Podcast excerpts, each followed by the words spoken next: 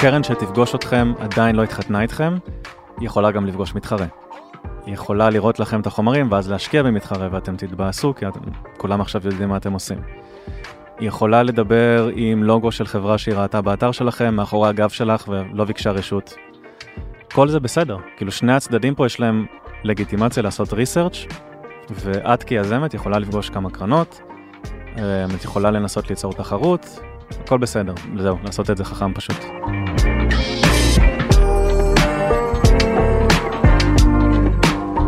היי לכולם, אני אדווה שיסגל ואתם הגעתם לסטארט-אפ פור סטארט-אפ, צעדים ראשונים. ואנחנו בעונה השנייה שלנו, שבה אנחנו מפרקים את תהליך הגיוס לשלבים. והיום נדבר על איך יוצרים קשר עם משקיעים ואיך מתנהלת הפגישה הראשונה מנקודת המבט של היזם. ולצורך זה אה, נמצא איתי פה יואב וילנר, היי יואב. היי. אה, שאתה מייסד שותף אה, מנכ"ל וולנט, נכון? נכון. וחוץ מזה שאתה יזם אז אתה גם משקיע אנג'ל. קצת. קצת. ו- ונגיד במשפט שוולנט היא פלטפורמה שמאפשרת לצוותי מכירות לייצר הדגמות של מוצרים מותאמות אישית.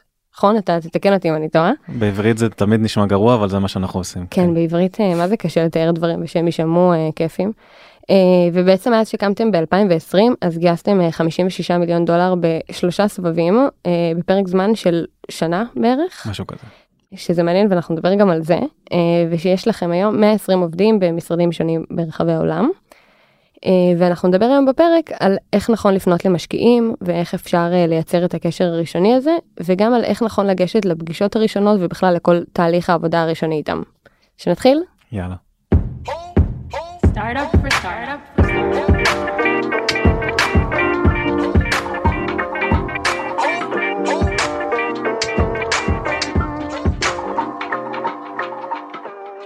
טוב יואב אז בוא נתחיל בזה שתספר לי קצת מי אתה מי אתם אה, וולנט אם השם אה, נשמע לכם מוכר אבל אתם לא בטוחים איפה אז גם אתם עשיתם קמפיין כזה ממש גדול נכון זה כאילו לא קשור לפרק אבל אה, קמפיין שהתפוצץ והגיע לזה 5 מיליון צפיות נכון? כן, בלינקדאין. מעולה אז גם אה, אז גם אולי אה, לא בפרק הזה אבל באמת אה, נבקש ממך לעשות לנו איזה פוסט בקהילה או נעשה איזה תוכן אחר שיספר קצת על הקמפיין שלכם אבל נתחיל מבאמת מי אתם. אז כל הפרטים שאמרת נכונים, אז וולנט אנחנו קיימים שנתיים וחצי בערך. אני כל פעם מופתע מכמות הדברים שקרו בתקופה של שנתיים, באמת קרו לנו הרבה דברים מעניינים, קלים, מורכבים, לא צפויים, זכיתי לראות איך זה נראה לבנות קטגוריה, שזה משהו שכל יזם צריך להגיד בהתחלה כשהוא מגייס כסף, שזה מה שהוא הולך לעשות. אצלנו זה ליטרלי קרה פשוט מול העיניים שלנו, כל השנה הראשונה, זה הזמן שלקח מהרעיון עם המצגת הלא מעניינת עד לגרטנר שכותבים על זה, ואנשי מכירות שיש להם תקציב, ממש לצורך ה-interactive demos, שזה מה שאנחנו עושים. זה הכל קרה בתקופה די קצרה. זהו אז אני חושבת שזה יהיה מעניין כי אנחנו נדבר היום בעצם על נושא הגיוס ויש לך פה כמה פרספקטיבות שאתה מחזיק גם בעצם בתור יזם גם בתור uh, משקיע אנג'ל קצת כמו קצת. שאמרת אבל אבל גם בגלל שהסיפור גיוס גם שלכם הוא מאוד מאוד לא אלמנטרי אתם בעצם גייסתם כסף בפרק זמן מאוד זאת אומרת עשיתם כמה סבבים בפרק זמן מאוד קצר. נכון.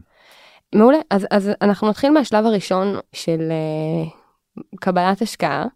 שהוא בעצם יצירת קשר עם משקיע וזה כאילו אולי השלב הראשון אבל נראה לי שיש הרבה שאומרו שהוא הכי מאתגר או אחד המאתגרים בתוך התהליך כזה הקהילה שלנו מוצפת בשאלות של איך יוצרים והרבה פעמים התשובות הן אותן תשובות של אה, אל תעשו cold call נכון אל תשלחו אימייל פשוט אבל אבל אנחנו נעשה פה קצת deep dive לתוך הדבר הזה ו, ואיך כן אפשר לעשות את זה איך כן אפשר ליצור קשר עם משקיע. כן. זה באמת הכי קשה להביא את, ה, את המאמין הראשון הזה, או את המאמינה. אה, מה שנקרא המיליון הראשון, זה באמת מה שהם עובדים עליו הכי קשה בהתחלה, ואחרי זה אם דברים הולכים טוב אז פחות קשה להביא את הבאים בתור, או שאם החברה לא מצליחה אז, אז הכל נשאר קשה, אבל זה באמת איזשהו, תמיד אני אומר שלדעתי קרנות סיד יש להם את העבודה הכי קשה בעולם, כי יזמים שבאים אליהם והם צריכים להגיד להם לא, כי זה מה שעושים 98% מהפעמים. זה ליטרלי אומר שהחברה לא תקום או לא תקרה ברוב המקרים וזה זה שלב מאוד מאוד אה, אה, בלי להלחיץ את המולחצים. אה, אז אני כמו שאמרת אני מאוד נגד לפנות אה, אני לא חושב שפנייה קרה עובדת אני חושב שזה נותן לאנשים שעובדים בקרנות לסמן וי ולהגיד פגשתי היום חברות, וזה נותן ליזמים גם לסמן איזשהו וי, אבל זה להגיע אליהם בצורה הכי לא נכונה שיש. זאת אומרת, אומר, גם עם הדבר הזה, אם אתם עושים פנייה קרה והיא מתממשת והופכת לפגישה, הפגישה הזאת תהיה פחות יעילה מפגישה מאשר אם הייתם מגיעים בדרך אחרת. סביר להניח, כן. יש אנשים בשני הצדדים פה שצריכים למחייתם לעשות את הפגישות האלה, אז יכול להיות שהם יקרו, אבל הם לא יהיו מעניינות. אני בדרך כלל, מה שהייתי עושה וממליץ זה להסתכל בפורטפוליו של אותה קרן, לחפש שם פאונדרים שאני אה, מכיר, לדבר עם הפאונדרים האלה, קודם כל לקבל איזושהי המלצה או דיס המלצה אה, על הקרן, ואחרי זה לבקש חיבור דרכם. אבל לעשות את זה בשלב הנכון, כלומר לא לבוא לקרן שמשקיעה בשלבים מתקדמים יותר, ולהטריד את היזמים שלה שאת רוצה לגייס חצי מיליון דולר, כי זה במילא לא יהיה מאץ', אז גם לדעת מה השלבים שמעניינים אותה וגם מה התחומים, אה, ויכול להיות שגם תשמעו דברים פחות טובים. כאילו סביר מאוד שהפאונדר יבוא ויגיד, די מתחרט שהבאתי אותם, או דברים כאלה, ואז גם תדעו מלכתחילה לא, לא לפנות. עכשיו, אתה אומר לפנות לחברות, אז אני רוצה לחפש אה, גם חברות שהקרן הזאת השקיעה בהן בשלב המוקדם. זאת כן. אומרת, י- יכול להיות שאני אפנה לחברה שהקרן אולי משקיעה בה היום, אבל היא השקיעה בה בסבב B, והיא בכלל לחשוב על הקרן הזאת כמשקיעה בסבב סיד, זה עולם אחר לגמרי. נכון, זה, זה גם, גם שם, אם בטעות תהיה פגישה, זה גם יהיה בזבוז של זמן. הם ירשמו, ירשמו אתכם ב, במאנדיי שלהם או בוואטאבר ויגידו פגשנו אותם, וזה לא, זה לא יתגבש. צריך לדעת לפנות בשלב המתאים, בתחום המתאים, לראות שהם השקיעו בתחומים שלכם, כאילו ממש יש עבודה בהתחלה. עכשיו, אני, אם אני לוקחת גם ממש את הדבר הזה לפרקטיקה, ודווקא אני שואלת אותך בתור מי שאני מניחה שמקבל הודעות כאלה של בקשת חיבורים, כן. מה לכתוב בהודעה כזאת שאני פונה למישהו, בהנחה שאני מכירה אותו, שאני לא מכירה אותו, כאילו, מה הדרך הכי טובה לגרום לך לעזור לי בזה? כן, אז אני חושב שפונים אליי אה, לא, לא מעט לגבי הקרנות שהשקיעו בנו ספציפית. היו כאלה שהעברתי וזה, וזה הוביל אה, להשקעה ומאוד שמחתי. בדרך כלל, אם את עושה cold outreach לאותו יזם, שזה כן משהו שאפשר לעשות, כי זה לא הולך ישירות לקרן, הייתי מנסה לא לעשות את זה cold. כאילו גם אליו הייתי מגיע דרך חברים, או שהייתי אומר לו אם אפשר לעלות על שיחה קצרה של דקה, רק להסביר לך מה אנחנו עושים, ואז בשיחה לשבור קצת את הקרח, לגרום לו להבין מה אתם עושים בשביל לרצות להמליץ, ולא סתם לעשות forward, כי גם למה שהוא יכתוב בגוף המייל יש הרבה משמעות למשקיעים. אז אה, אם זה מישהו שמוכן להיפגש ולראות את המצגת, אז בכיף, אם זה מישהו שעושה שיחה קצרה גם בכיף, זום, whatever, אז ממש כל דבר שהוא cold בתהליך הזה, הייתי מנסה להעמיס. אני חושבת על זה שקודם אמרתי שהשלב הראשון הוא הפנייה למשקיע, אבל יש שלב לפני זה של האם בכלל לפנות למשקיע, או כאילו להבין האם זה הזמן הנכון, וזה עולה לי עכשיו כי אני גם אומרת, אני מניחה שאתה, לפני שאתה מפנה, או כשאתה חושב אם להפנות, אתה כן מחפש לראות שהחברה נמצאת בין היתר בשלב שהגיוני עכשיו שהיא תפנה למשקיע. כן. אז איך אני בתור אה, אה, יזמת נגיד יודעת מת, מתי להתחיל לחפש, מתי להתחיל לפנות, איך שיש לי רעיון כבר להתחיל לפנות כי ייקח לזה זמן לקבוע פגישות, לחכות שיהיה לי MVP, כאילו מתי לפנות. שאלה טובה. הייתי מציע לפנות מוקדם, יותר ממתי שאת חושבת שאת צריכה, מכמה סיבות. אחד, ייקח זמן לקבוע, משקיעים הם עסוקים. במיוחד אה, קרנות גדולות שכולם פונים אליהם, בכיף מישהו יכול לענות לך ולהגיד בכיף בואי נדבר עוד חודש. דבר שני, אני חושב שהכי חכם בהתחלה זה פשוט לעלות על שיחות עם קרנות, קצת לקבל איך הן תופסות את התחום, קצת לקבל איך, מה הן חושבות על המוצר שאת רוצה לבנות, אה, לשמוע איך, איזה פידבק אה, שותף או שותפה בקרן נותנים לך. כאילו כתהליך מחקר כזה עוד בכלל, כן. בכלל לא לפנות אליהם בקטע של השקעה. נכון. אנחנו יודעים לאן אנחנו רוצים שזה יוביל, אבל בהתחלה, בהתחלה, בהתחלה, אני לא חושב, במיוחד אם זה cold outreach, וזה צוות של פעם ראשונה, מעטות הקרנות שפשוט ישלחו uh, uh, צ'ק אחרי פגישה כזאת, אז הייתי מתחיל את זה לפני. ומשקיעים, הם רואים יזמים כמו נקרא לזה נקודות על איזשהו גרף. ובהתחלה כשהם רואים אותך כשאת עדיין ב-ideation והם זכו לתת לך את הפידבק ולהגיד לך אם משהו גדול, קטן, אם הם פתאום מכירים איזה מתחרה שאת לא מכירה ואז את מוסטת לחקור מתחרה ודברים כאלה. בפעם הבאה שתדברי איתם שלושה חודשים אחרי, כבר תוכלי לעדכן, אה, אנחנו כבר צוות של חמישה אנשים, יש לי כבר לקוח שמשלם לי 50 אלף דולר בשנה והוצאנו את ה-MVP, מבחינתם עשיתי התקדמות מטורפת.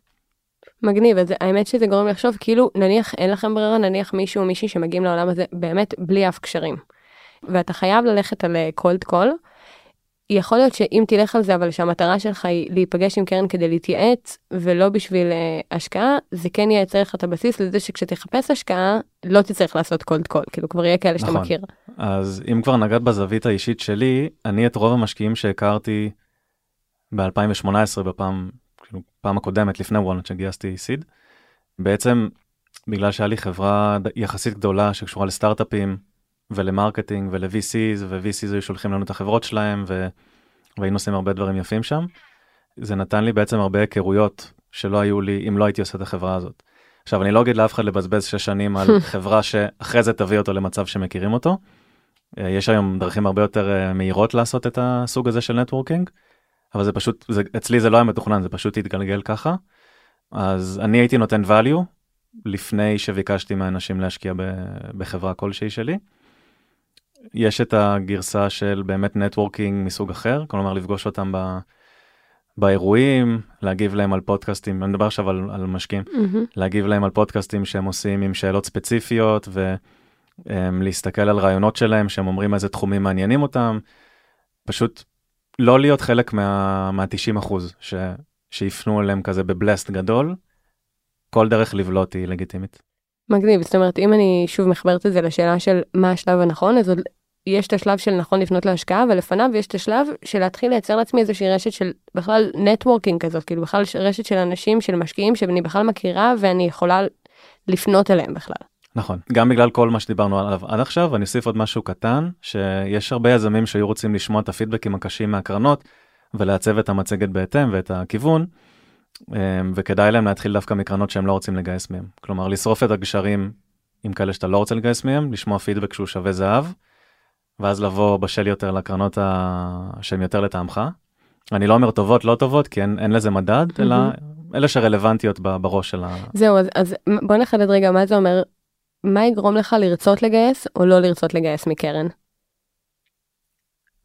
בשבילי באופן אישי זה שני דברים. אחד זה דעות של פאונדרים אחרים, כלומר זה חשוב לי יותר מאיזה לוגו מפציץ או, או מותג של, אה, של קרן כלשהי. זה הדעות של הפאונדרים משהו שיכתיב לי אם אני אה, רוצה. הדבר השני זה value שלא תמיד לכל קרן יש לכל סוג סטארט-אפ. כאילו לצורך העניין יש יותר קרנות B2B בארץ מאשר B2C.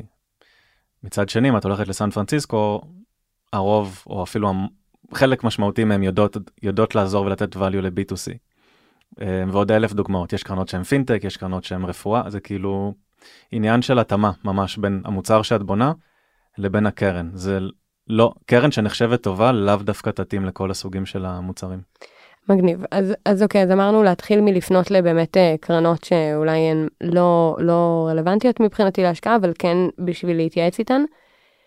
יש אה, בעיניך משהו שאני חייבת שיהיה לי לפני שאני בכלל פונה למשקיע, בין אם זה להתייעצות ובין אם זה להשקעה, או שרעיון מספיק? כאילו אם אתה חושב, את חייבת שיהיה לך מצגת לפני למשל? אני חושב שהמצגת כן um, היום uh, אנחנו בתוך כזה שיא המשבר הנוכחי והרף עלה להכל וגם לגייס את המיליון שניים הראשונים צריך לבוא למשקיעים האלה עם הבנה שאתם צריכים להוריד להם את המחסומים הם יהיו מלאים בלמה לא ואתם צריכים להוריד את כל המחסומים ומצגת מאשר לדבר בעל פה יכול לעזור.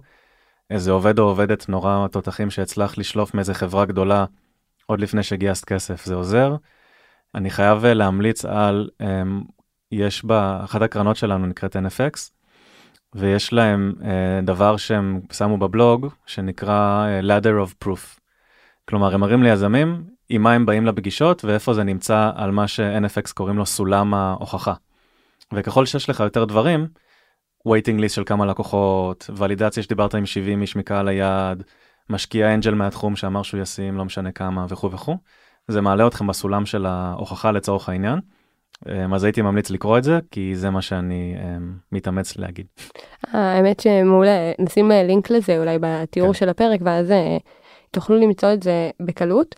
לפני שאנחנו נעבור לשלב של, של הפגישה עצמה, בהנחה שבאמת הצלחתי להשיג פגישה, אני, אני כן רוצה עוד שנייה להתעכב על עם מי אני מחפשת להיפגש. בעונה הראשונה של הסדרה הזאת דיברנו עם אה, גיל בן ארצי מאפווסט, והוא דיבר על, אה, על באמת על זה שחשוב לראות שאתם פונים, לא, לא לנסות לפנות לכל הקרנות שקיימות בעולם, אלא באמת לחפש קרנות שרלוונטיות לכם. מה הקטגוריות שאתה בתור יזם מסתכל עליהן כשאתה חושב על קרן לפנות אליה? האם אתה מסתכל על קרן, אתה מסתכל על המשקיע הבודד, כאילו על מי שעומד בראש שלה, איך אתה בוחר אה, מי רלוונטי לך ומי לא? כן. צריך לראות את זה כמו סוג של חתונה, לטוב ולרע. יש, אה, כמו שאומרים, co-founders יכולים להתפצל, ושותפים בקרנות זה הרבה יותר מסובך אה, להתפצל אם צריך, למרות שקרו דברים. אמ, אז להסתכל על השותף או השותפה כמו מישהו שאתם מוכנים להתחתן איתו ברגע זה, ולהכניס לבורד זה החלטה לשני הצדדים, היא לא, היא לא קלה. אמ, אז בגלל זה אני תמיד במקום הראשון שם את הפידבקים מפאונדרים אחרים, ורצוי לא לבקש פידבקים על התקופות הטובות, אלא דווקא על הרעות. גם ראיתי הרבה שאלות שיש אה, בפורומים השונים על האם לעלות לשיחה עם מישהו שהוא לא שותף. אני חושב שזה הדבר היחיד שהוא ממש לא חד משמעי בכל התהליך. כלומר, אתם צריכים להבין, אם זה מישהו שהוא לא שותף, אבל הוא עובד שם המון שנים, והוא כבר הכניס פנימה וגלגל השקעות, ומעריכים אותו מאוד, והוא עוד שנתיים יהיה שותף, וזה זה, באמת, אין שום סיבה כאילו להגיד, אני לא עולה עם מישהו שהוא לא שותף. אה, לעומת אנשים שהם באמת רק כמה חודשים בתפקיד, ויכול להיות שהם עוד אין להם מספיק כוח, שזה כבר נושא אחר. וגם תלוי כמה הקרן גדולה. מדברים עם קרן מחו"ל שהיא 20 מיליארד דולר קרן, מישהו שם שהוא לא פרטנר יכול להיות מאוד חזק. מישהו שמינו לצורכי עסקאות בישראל, אז יש לו עצמאות לעשות את זה. אמ, אז זה מאוד מאוד תלוי בסיטואציה גם.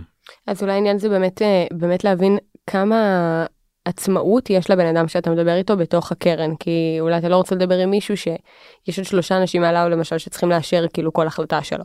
כן. סתם מעניין כי הזכרת גם קרנות בארצות הברית, אתם יצא לכם לגייס גם מקרנות אה, אמריקאיות? אה, נראה לי שרק, חוץ מ-NFX שהם חצי פה חצי ב- בארצות הברית, אז כולם אמריקאיות, ואחת מלונדון. אז, אז אולי בכלל שווה לשתף גם בזה של איך נראה תהליך עבודה כשאתה לא מול קרן ישראלית. אצלנו, אני חושב שבכל המקרים זה היה אה, פניות דרך, או קרן שהגיעה דרך אחד האנג'לים שלנו. אחת מהם הגיעה אחרי השקה שעשינו ב Product Hunt שהייתה הכי גדולה ב-2020, וזה עשה כזה קצת רעש בסן פרנסיסקו. אמ, השאר הגיעו, כאילו בסיבוב A ו-B זה הקרנות שהגיעו אלינו דרך אה, אנג'לים שלנו. ויש אה, הבדל בעיניך בין אה, איך שצריכה להיראות פנייה לקרן אמריקאית לעומת איך שצריכה להיראות פנייה לקרן ישראלית? כן. אני חושב שקרנות אמריקאיות הם יהיו תמיד הרבה הרבה יותר poker face כזה. כאילו אם הייתה חרא של פגישה או אם העפתם אותם באוויר אתם תקבלו את אותו סוג של פידבק בהתחלה ואתם לא תדעו כל כך מה לעשות עם זה. בעוד ששותפים בקרנות ישראליות יגידו לכם תשמעו זה לא זה לא זה לא אני זה לא מתאים לי. או מוקדם מדי או דברים כאלה. שמה זה יותר להיכנס ל... הם רואים הרבה יותר ב scale הם רואים צוותים הרבה יותר טובים מאיתנו והם קשה בהתחלה להבין באמת מה, מה הם חושבים. מי שיכול שם לעשות את העניין הזה שדיברנו עליו עם הלא לעשות cold outreach אלא לבוא דרך הפורטפוליו אה, זה כמובן עדיף מי שיכול לנסוע לפגוש אותם זה כמובן עדיף. אה, החל מהקורונה זה נהיה כזה פחות אופנתי שיזמים ישראלים אה, טסו לפגוש קרנות אמריקאיות כי בהתחלה אי אפשר היה ואחרי זה זה פשוט נשאר. אה, אני חושב שעכשיו יש עוד פעם משבר והיזמים שוב צריכים את הכסף אז הם צריכים יותר להראות את הפנים שלהם שם. גם בשביל להיות גבוה יותר ב- ladder of proof הזה שדיברנו עליו. וגם כי אני חושב שעכשיו יותר קשה לסמוך על אנשים עם סיבובים כאילו גדולים של אולי אפילו double digit uh, במיליונים, נורא קשה לסמוך על אנשים שהם לא מכירים uh, רק דרך הזום. כן, וגם מה שאני לוקחת מאוד חזק מכל מה שאמרת פה עד עכשיו, זה מחקר. וזה להבין מה הצורך שלי, של הסטארט-אפ שלי, ולעשות את המחקר שיגרום לי להבין איזה קרן יכולה לתת לי את, ה, את המענה לדבר הזה בצורה הכי טובה. אני חייבת להגיד ברמה האישית שזה... Um, כשבהתחלה כשהבנתי שכאילו נורא נורא קשה לגייס וממש בשנה הראשונה איך שנכנסתי לבנדי והכרתי את העולם הזה והבנתי שכמה קשה לגייס אז כאילו מין חשבתי לעצמי וואי אם אני הייתי מקימה סטארט-אפ אני הייתי פונה לכל המשקיעים ואחר כך הייתי כאילו כי אתה, אם יש לך סיכוי קטן לעשות משהו אז אתה רוצה שהריץ' יהיה הכי גדול. ועם הזמן וגם באמת מתוך הסדרה הזאת ומתוך השיחה איתך זה גם עולה לי ממש חזק אני מבינה שלפנות לכמה שיותר זה אסטרטגיה לא נכונה להפך לנסות לפנות רק למי שמדויק לך. ואז השיחה הזאת של ארצות הברית, ישראל, היא גם בהתאם לזה, אם אתם יודעים שאתם בשלב מאוד מוקדם, למשל, תצטרכו לגייס צוות אה, כאילו C-Level בארצות הברית, יכול להיות ששווה לכם ללכת על קרן אמריקאית שיכולה לעשות לכם את החיבורים הרלוונטיים שם. כן. אני מבין את, הש... את החשיבה שלך של המספרים הגדולים, כלומר אם אני אפנה ל-100 יענו לי שניים אז אני אפנה ל-100. יש, יש עם זה בעיה מסוג אחר. אה, קרנות מדברות ביניהם. כאילו זה קולגות, יש להם את הקבוצות וואטסאפ שלהם המשותפים, גם כאילו מתחרות על דילים, אבל חברים. וחברה שתלך עכשיו ל-100 קרנות ולא תצליח לסגור סיבוב, זה כתם, כולם ידעו את זה, כולם ידברו על זה. אה, ראית את המיזם X ההוא? מה זה כבר חצי שנה אני רואה שהם מציגים ל- ל- לקולגות שלי וזה מתחיל לראות מוזר. האידיאל זה לתחום את כל התהליך הזה בזמן. לסמן את הנגיד 10 קרנות שאת רוצה לפנות אליהם, להגיד לכולם שאת ברמה של שלושה שבועות, ארבעה שבועות סיימת את התהליך, מי שרוצה להיכנס, מי שלא תספיק לא, וכאילו לנסות לבוא עם כמה שיותר ביטחון, ולבנות מהלכים כזה של אה, לעדכן כל פעם שיש משהו, איזה אנג'ל נורא גדול מהתחום אה, נכנס פתאום לסיבוב שלנו, ואז זה כן דוחף קצת יותר מהגדר. התקבלנו ל-YC, שזה אחלה סטמפ, אה, הבאנו פתאום עוד 100 אלף דולר ARR משום מקום, כאילו לעדכן אותם כל הזמן בתוך, בתוך המגבלת זמן הזאת, אבל בסוף לא, לא לתת, אני גם בטוח ש, שזה נאמר פה הרבה בפרקים הקודמים, לא לתת להם לנהל את התהליך. כי העבודה שלהם זה פשוט לנהל מלא תהליכים כל הזמן ולהגיד לא ברוב המקרים, להגיד כן lucky 5% ואין מה לחוץ להם. אז הסטארט-אפ שלך לא יקרה, cares, ממי שעובד במשקיעים. אז את צריכה לתחום את זה בזמן, ורק לחשוב על תוכנית ב' של פנייה רחבה יותר אם זה לא עבד. וואי, אני חושבת שזה ממש ממש חשוב מה שאמרת עכשיו, העניין הזה שקרנות מדברות ביניהם. Mm-hmm.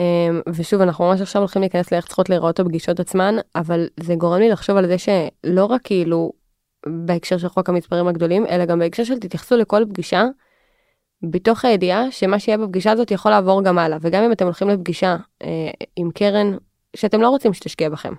כאילו אתם יודעים בוודאות שאתם, כמו שאמרת קודם, אני רוצה להתייעץ ואני אשרוף את הכאילו אה, פגישה של התייעצות על קרן שאני לא בהכרח רוצה שתשקיע בי.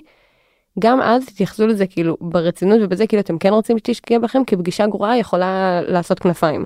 לגמרי, ממש ממש ככה. היה לי איזה שלב בחיים שמטעמי מבוכה, אני לא אגיד מתי בדיוק זה היה בקריירה, אבל ניסיתי לגייס משהו ותודה לאל זה לא עבד, אבל הגעתי לפגישה אחת בלי מצגת בכלל, ואז השותף בקרן כזה אמר לי כאילו, what the fuck בן אדם. או הגעתי לא מבושל בכלל, או לא עשינו, כאילו, היה מיסמאץ', טוב עכשיו תשאלי על הפגישה, אבל היה קצת מיסמאץ' ביני לבין ה... אותו קו-פאונדר פוטנציאלי, ופשוט היה, היה בלאגן, והייתי שמח לשמוע את הטיפ הזה שעכשיו נתתי אה, לפני הרבה שנים.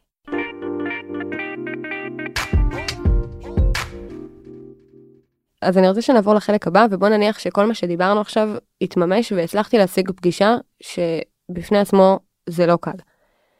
איך אני צריכה להתכונן לפגישה הזאת? בהנחה שזאת קרן שוב שאני רוצה שתשקיע בי זו פגישה שהיא מכוונת להשקעה מבחינתי. כן. אה, נעשה אלימינציה, לא לבוא כמו שאמרתי לפני 10 שניות, אה, לא לבוא אה, לא מבושלים, זה באמת ישרוף את זה והאנשים האלה מאוד עסוקים. אני חושב שלבוא מוכנים זה להסתכל ביוטיוב וגוגל וטוויטר ולינקדאין על השותף או השותפה שאתם הולכים לפגוש, להבין מה תפיסת עולם שלהם, איזה חברות שלהם הם הכי גאים בהם, איזה חברות הם לא היו משקיעים בהם. פשוט משקיעים היום מאוד מאוד שותף, כאילו מאוד transparent כזה ב social ונורא קל. אה, זה לא איזה black box כזה כמו פעם, שלא לדעת אה, מי זה שהולך להיות מולי. אתם יכולים לבדוק. אה, הרבה מהם מתראיינים בפודקאסטים כאלה, הרבה מהם מתראיינים ביוטיוב. אז לעשות שיעורי בית שם, להבין מי הבן אדם שאתה הולך לפגוש. להסתכל בפורטפוליו, באתר של הקרן, לראות את הלוגוים שהם השקיעו בהם, לנסות להבין באיזה שלבים, בדרך כלל זה גם רשום, הם השקיעו בהם. להבין מהם מה מבחינתם גרם להם אי פעם לפספס עסקאות, מה גרם להם לפסול. יש שם, יש שם המון המון המון דרכים בשביל לקבל תמונה של 360 מעלות. לא לבוא בלי זה, כלומר, מי שכן הלך על חוק המספרים הגדולים והשיג כמה פגישות, הם ירגישו את זה. הם ירגישו שזה סתם, היי מה קורה, אין סמולטוק, אתה אפילו לא יודע מי זה הבן אדם, אתה מראה מצגת והולך, לא, לא להיות שם. זאת אומרת, אני מסכמת את זה, אז באמת, לפני לעשות אה, מחקר גם על הבן אדם הספציפי שאני הולכת לפגוש בתוך הקרן וגם על הקרן עצמה. נכון. מה לגבי הפגישה עצמה, אה, ואני רוצה לנסות אה, להחזיר אותך אחורה לסיבוב סיד שלכם, אתה מגיע לפגישה לגייס כסף, מה תמונת ההצלחה מבחינתך של פגישה כזאת? איך היא אמורה להיראות אופטימלית? מי אמור להיות בה? מה אתה רוצה לקבל מהמשקיע בשלב הזה? כן, אז הסיד שלנו ספציפית, הוא היה בזמן הסגר הראשון של הקורונה. וואה, מה שנקרא, אפרופו משברים. כן, כן, אבל בימים של המאה מטר, כאילו, אני והקו-פאונדר שלי, שאנחנו כמה רחובות אחד ליד השני בתל אביב, היינו בזום, והמשקיעים היו בזום גם, גם אלה שבארץ, לטוב ולרע. כן. הסיבוב seed שלנו ספציפית, הוא התחלק ל... הוא היה תחת SAFE כזה, והוא התחלק ל... שבוא נגיד במשפט מה זה אומר, למי שלא מכיר.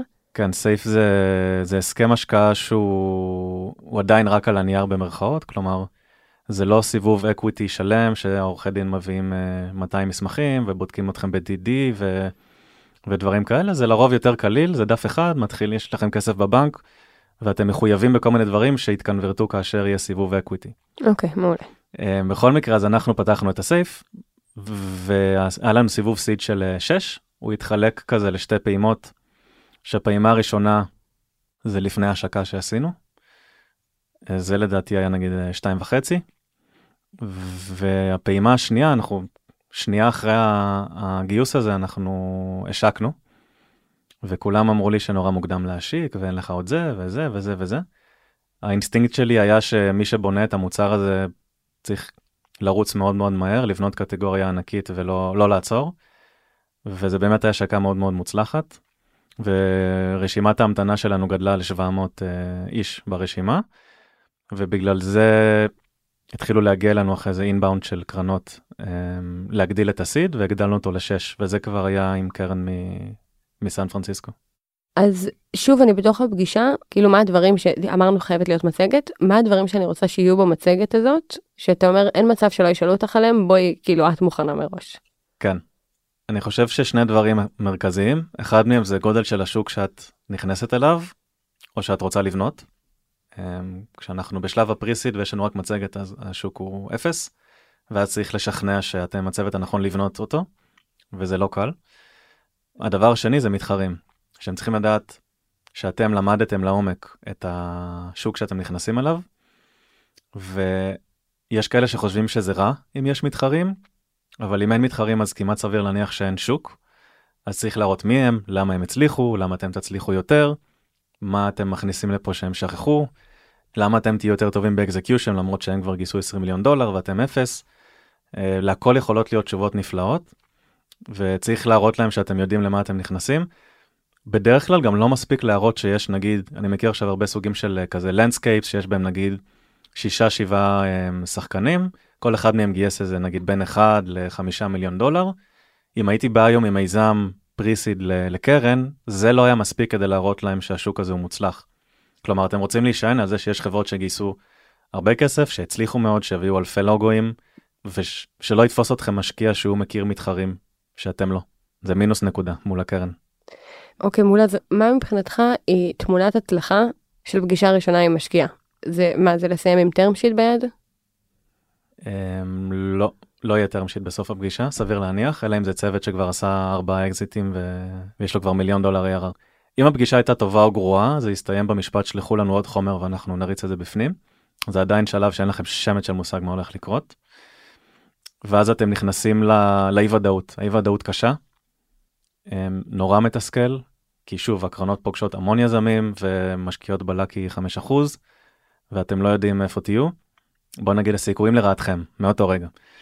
אני חושב שמה שצריך לעשות זה אם הגעתם דרך יזמים של הקרן, אה, להפעיל אותם בשלב הזה, כלומר לעשות איזה back channel, להגיד איך היה, לתת איזה מילה חמה, אם אתם פוגשים הרבה קרנות אז גם להגיד לקרן שבאמת יש הרבה קרנות ושידעו שיש עוד אולי תחרות. אני חושב שצריך לעשות פולו-אפים מאוד מאוד עדינים, אבל כאלה שיש להם עדכונים. כלומר פולו-אפ, אה עברו שבועיים, אה, רק רציתי לראות איפה אנחנו בתהליך ובינתיים סגרנו עוד לקוח ענק או בינתיים יש לנו עוד לוגו נורא נורא מרשים, בינתיים הבאנו טים ליד של, ה, של R&D מחברה נורא גדולה ומוכרת, כאילו לתת להם עוד ועוד ועוד um, סיבות להבין שיש פה ולידציה. אז ולא- לא לחכות שהם ידברו איתך. תראי, יש, יש קרנות שהן יהיו נורא נורא מהירות בתהליך, אבל זה לאו דווקא טוב. כאילו, יש קרנות שהתזה שלהם זה אנחנו נהיה מהירים, וזה אומר שאת פגשת אותם, ושעה אחרי זה הם יגידו לכם שלחו לנו את החומרים, ויום אחרי זה הם יכולים גם לחבר אתכם לעוד שותף או שותפה שיחווה דעה. לא, המהירות הזאת לא אומר שמשהו פה הולך לקרות עדיין. זה גם יכול להיות לא נורא נורא מהיר. שוב, Mm. התפקיד שלהם זה למצוא למה לא. אמ, מי שעושה את זה חכם, ורוצה לשחק יותר שחמט מהכיוון שלו, אה, לאו דווקא צריך להיראות לחוץ, עד שיש תחרות. ותחרות זה בדרך כלל טריגר לטרם שיטים לקרות. כלומר, אם קרן כבר שלושה שבועות, ארבעה שבועות, מסתכלת לכם בדברים, שואלת שאלות, מראיינת לקוח, אתם מבינים שאולי אולי זה מתכנס, אבל זה, זה זוחל. אמ, אם היא תדע שעוד קרן פה עתידה אולי לתת לכם הצעה, אז כנראה שזה... פה זה נהיה מעניין, כנראה שזה יקרה גם מהכיוון הזה. אז, אז אם מצליחים, ו, ואנחנו נדבר על זה באופן שוב יותר יותר ספציפי בפרק אחר בסדרה הזאת, אבל, אבל אם מצליחים לנסות לפגוש כמה קרנות בו זמנית, אז כן לעשות את זה. זאת אומרת, לא חוק המספרים הגדולים, אבל 2-3 קרנות במקביל, כן לנסות, אה, אם מצליחים. כל צד צריך לכסות את האינטרסים שלו. קרן שתפגוש אתכם עדיין לא התחתנה איתכם, היא יכולה גם לפגוש מתחרה. היא יכולה לראות לכם את החומרים ואז להשקיע במתחרה ואתם תתבאסו כי אתם, כולם עכשיו יודעים מה אתם עושים. היא יכולה לדבר עם לוגו של חברה שהיא ראתה באתר שלכם מאחורי הגב שלך ולא ביקשה רשות. וכאילו לבזבז לך במרכאות הקצאה עם הלקוח הזה עם קרן שאת אפילו לא, עדיין לא בתהליך איתה. כל זה בסדר, כאילו שני הצדדים פה יש להם לגיטימציה לעשות ריסרצ' ואת כיזמת יכולה לפגוש כמה קרנות, אה, את יכולה לנסות ליצור תחרות, הכל בסדר, פשוט לעשות את זה חכם, הם ידברו ביניהם, חוזרים לנקודה קודמת, לא להגיד נתונים שונים לשתי הקרנות שבודקות במקביל, וזהו, לעשות את זה חכם פשוט. עכשיו מעניין אותי כי שוב ה- מבחינתי השיחה הזאת היא להביא את הזווית של היזם כי דיברנו על תהליכי השקעה היו לנו פרקים כאלה גם בסדרה הזאת וגם בערוץ המרכזי שלנו אבל זה הרבה פעמים מהזווית של המשקיע. והרבה פעמים משקיעים מה שהם אומרים זה שחשוב להם שבפגישות גם היזמים ישאלו אותם שאלות. אז מה אתה בתור יזם מה השאלות שלך חשוב לשאול משקיע בפגישה כזאת בפגישה ראשונה בפגישה שנייה בתוך תהליך. כן. אה, זו שאלה ממש טובה, אני חושב שכל קרן שתפגשו בחייכם, גם בסיבובים של B ו-C ו-D, קרן שתרצה לעבוד איתכם, תשאל אתכם איזה שאלות יש לך אליי, או מה חשוב לך כשאתה בוחר שותף. ואם היזם, בתקווה שהוא לא מגיע למצב שהוא desperate for money, אבל אם כן, אז הוא, והוא יהיה כנה, אז הוא יגיד, אני פשוט צריך את הכסף, זה באותו רגע שלום ולהתראות. Um, צריך באמת לחשוב לעומק על מה אתם רוצים ממשקיע פוטנציאלי. Um, אני ממליץ לדבר על היכולות שלהם לעזור ב hiring. אני ממליץ לדבר על, אם, כאילו אם אתם חושבים שזה קיים, mm-hmm. אם אין להם יכולות כאלה אז אל תמציאו להם יכולות. Um, אני ממליץ לדבר על value שהם יכולים לתת כי הם השקיעו בחברות, נגיד חברות SaaS שמוכרות ל enterprise וגם אתם, וזה מתאים. לדבר על החלטות אסטרטגיות, כלומר להכניס את המשקיע לשיחה כשהגיע הזמן להחלטה אסטרטגית בחברה. מהיום אנחנו לא מוכרים יותר ל-SMBs, אנחנו מוכרים ל enterprise ים, או מהיום אנחנו uh, מתחילים למכור בלונדון, או אנחנו whatever. המשקיע, יעניין אותו לדעת אם אתם בכלל תרצו אותו בשיחות מהסוג הזה או לא, כאילו ממש, זה עולם תוכן שלם, שהכי גרוע זה לענות ב- אני צריך רק את הכסף, והכי טוב זה לתת כמה תרחישים שבהם אתם רוצים להבין אם המשקיע הזה יהיה, יהיה מועיל. אבל אלה חלק מהדברים האלה הם כבר רלוונטיים גם כשאחרי ההשקעה, אבל ממש כאילו מה חשוב לך לדעת שהמשקיע יכול לעשות, כאילו מה חשוב לך לדעת על המשקיע מעבר למה שאתה יכול לגלות במחקר המקדים, שאתה תשאל בפגישה ראשונה שאולי גם יכול לגרום לך לא לרצות להמשיך לפגישה שנייה, כי גם זה חשוב להגיד, זה כנראה קורה פחות, אבל יכול להיות מצב שגם אתה תצא מפגישה ותבין, או אתה אמור להיות לסיים פגישה כזאת לא כשאתה יכול לדעת אם גם אולי לך זה לא מתאים העבודה עם הקרן הזו. כן. תראי, אני אגיד לך את האמת, כמו ב... כשאני עושה נגיד back channel על מועמדים שאנחנו מראיינים, את השאלות הקשות אני תמיד שואל מאחורי הגב, ממש כמו שהם את השאלות הקשות ישאלו מאחורי הגב שלך כשהם יעשו uh, due diligence. Uh, מה שהייתי שואל בפגישה כזאת, זה הכי בסיסי. האם אתם מאמינים שזה יכול להיות קטגוריה גדולה? אתם מאמינים שהעולם הולך לשם? כאילו גם אתם לא רוצים סתם לעשות השקעה כדי לסמן וי ולבזבז כסף. אתם חושבים שאנחנו הצוות המתאים לזה? לפעמים השיחה יכולה ללכת לשם, אני חושב שהמשקיע מאוד מאוד יעריך את, ה... את הנכונות שלכם לדיאלוג מהסוג הזה, וזה גם שובר את, ה... את הנאום שהיזמים כנראה עושים בשלב הזה, והמשקיע מרגיש שיש לו פה הרבה מאוד מקום להביע את הדעה האישית שלו, מהמם. וזה יכול להוביל להמון דברים. כאילו, שברתם את הקרח, והוא אומר, תשמע, האמת, באופן אישי, פחות מתחבר למה שאתם עושים. יש לי פה שותפה בקרן שבדיוק השקיעה בחברה מטורפת שעושה משהו um, מקביל, ולדעתי אני אעביר לה את זה, אני אגיד לה שאתם אחלה צוות, ופתאום אתם מתגלגלים לפגישה שם, וזה כבר הגיע ב... לא בקולד אאוטריץ', אז זה רק יכול לעשות טוב. הניסיון ל... לחפור יותר בנכונות של כל הצדדים.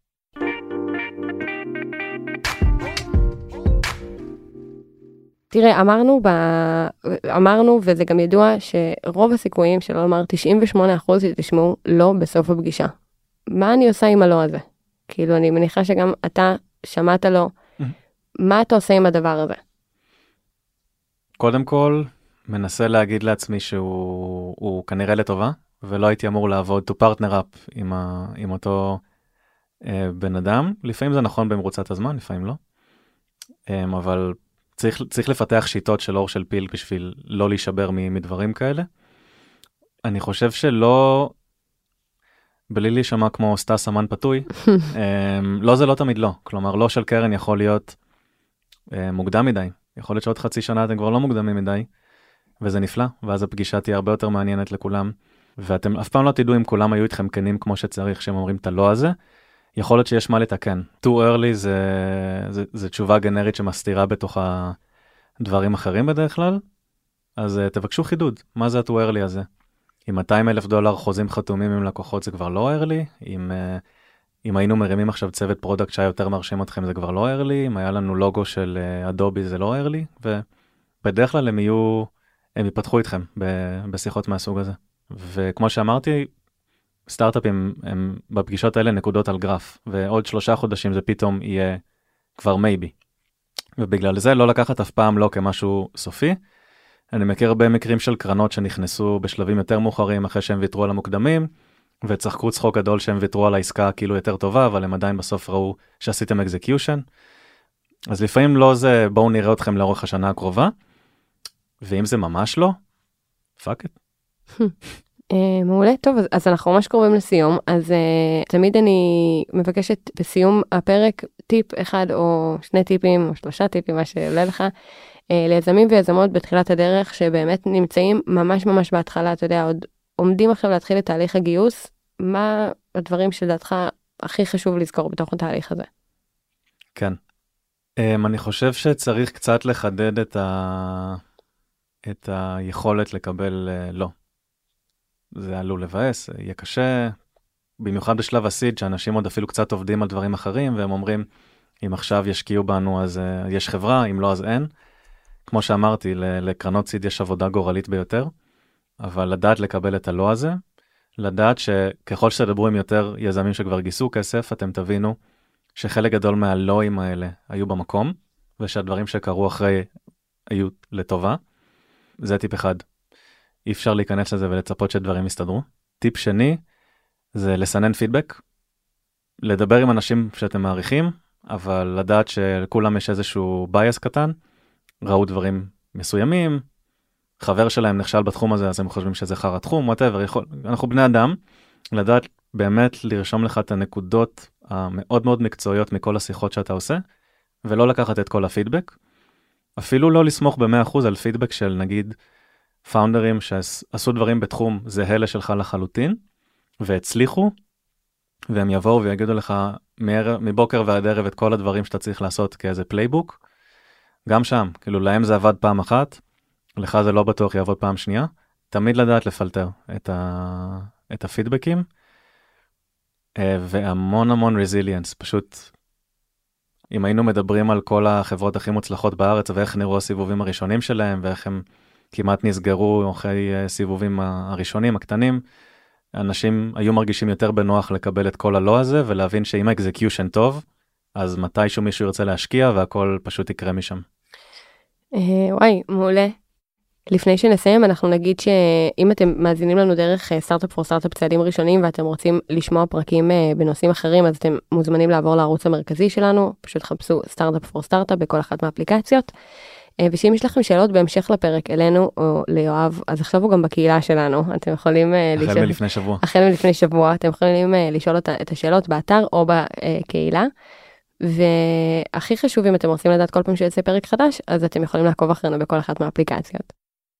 יואב תודה רבה היה ממש ממש מעניין בכיף. זהו ותודה לכם שהאזנתם. תודה. Startup for startup for startup.